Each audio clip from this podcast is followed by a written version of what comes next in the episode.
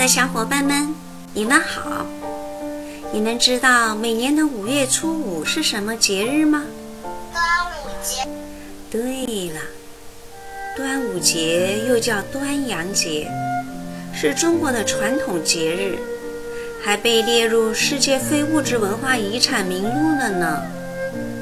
在春秋之前，端午节是祛病防疫的节日。后来，因为爱国诗人屈原在此日殉国明志，而演变成中国汉族人民祭奠屈原以及缅怀华夏民族高洁情怀的节日。小松果小的时候特别期盼过端午节，你们知道为什么吗？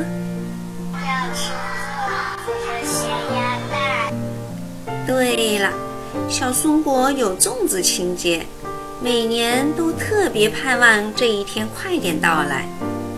其实啊，端午节除了吃粽子，还有赛龙舟、挂菖蒲和艾叶，以及喝雄黄酒的习俗。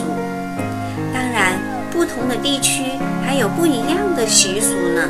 小伙伴们，你们见过挂艾草和菖蒲吗？如果以前没有注意观察过，那么今年一定要仔细看看哦。艾草和菖蒲长得啥样？闻上去有什么样的气味？为什么要挂它们呢？说到吃粽子，你们见过包粽子吗？你们有没有学习过？小松果这两天可是开眼界了，因为一个老奶奶跟我说。包粽子的粽叶也可以是芦苇叶呢，并且芦苇叶包的粽子更香。那咱们洞庭湖边的人可是有福了，因为湖边的芦苇叶多啊，并且啊，我昨天还学了一个包粽子的小技巧哦。剪下可乐瓶的上半部分倒过来，将叠好的粽叶放在瓶子里面，再往叶子里放米粒和红枣等。等装满粽叶后，再用线捆紧，一个粽子就包好了。这个小窍门对于初学者来说，可以说是很便捷的包粽子的妙方呢。可见啊，生活中的智慧无处不在哟。亲爱的小伙伴们，你们想不想也学学包粽子？这个技术活儿可一定要学好呢。端午节啊，还有一个让小松果记忆犹新的习俗，那就是赛龙舟。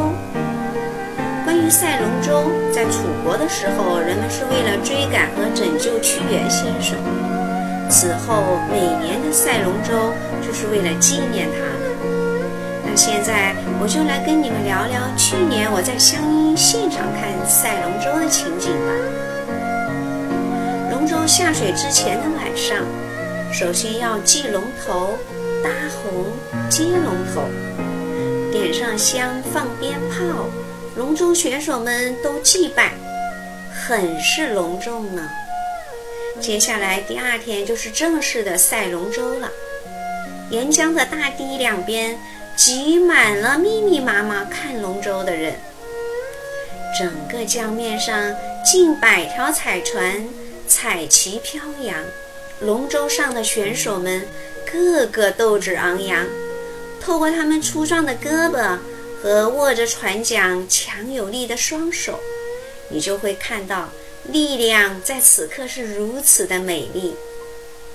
龙舟前行的时候。水花肆意地飞溅在选手们的身上、脸上，选手们卯足劲，弓着身子往前滑。此刻用离弦之箭来形容龙舟的速度也不为过呀。龙舟竞赛的同时，每一个参赛队伍的亲友团也格外的忙碌。他们在一艘艘大船上挂满了彩旗，摆满了鞭炮。顿时，呐喊声、鞭炮声、锣鼓声交汇在一起，此起彼伏，热闹非凡。在一阵阵的鞭炮浓烟中，一艘艘龙舟以迅雷不及掩耳之势火速前行。整个江面波涛汹涌，卷起一层又一层的浪花。岸上的观众一个赛一个的激动。此刻，他们真恨不得自己下水去拽一拽那稍稍慢一点的龙舟，心切啊！终于到了抢滩的时刻了，观众们的脖子一个赛一个的伸得长。脚尖一个赛一个的颠得高，还有很多爬到树上或者更高的地方，更有甚者爬到了一台大挖机上，尖叫声、口哨声不绝于耳。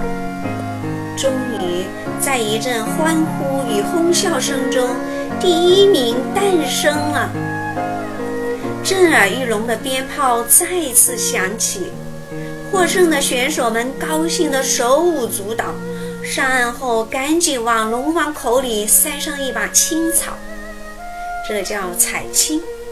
落后的队伍也不服输，照样把得胜鼓敲得响彻了半边天。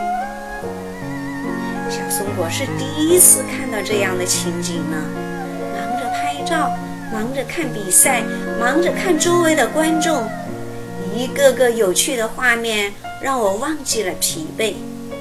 稍作休息的时候，我才发现，哦，我是踩在水里的呢，水已经淹到了近膝盖处了，而周围其他的人也一样，果真是热情似火！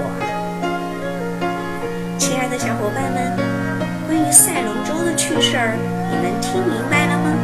是不是很有意思？有没有身临其境的感觉呢？如果有机会，你们也去现场看看赛龙舟吧。到时一定要记得仔细观察，然后分享给我们听哦。